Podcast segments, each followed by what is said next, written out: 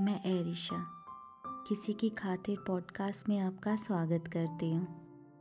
आज मैं नैना जी की बहुत ही सुंदर रचना, यादों का विसर्जन पढ़ने जा रही हूँ। यादों का विसर्जन करने कहाँ जाया जाए? इटलाती बल खाती, किसी नदी किनारे या निश्चल उदास खड़ी।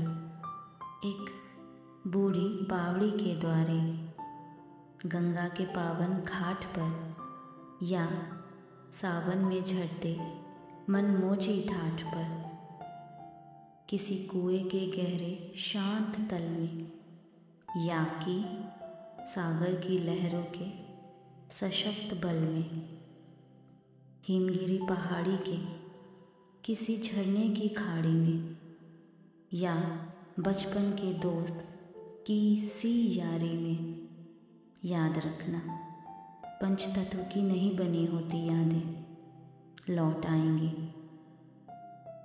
जहाँ भी विसर्जित करोगे, हृदय से कहो, यादों का विसर्जन।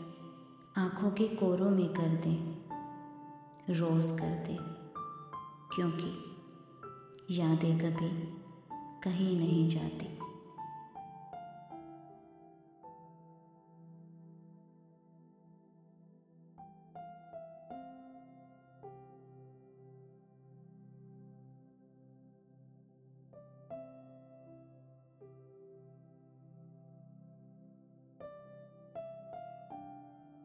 मेरे साथ इस पॉडकास्ट को सुनने का बहुत बहुत धन्यवाद।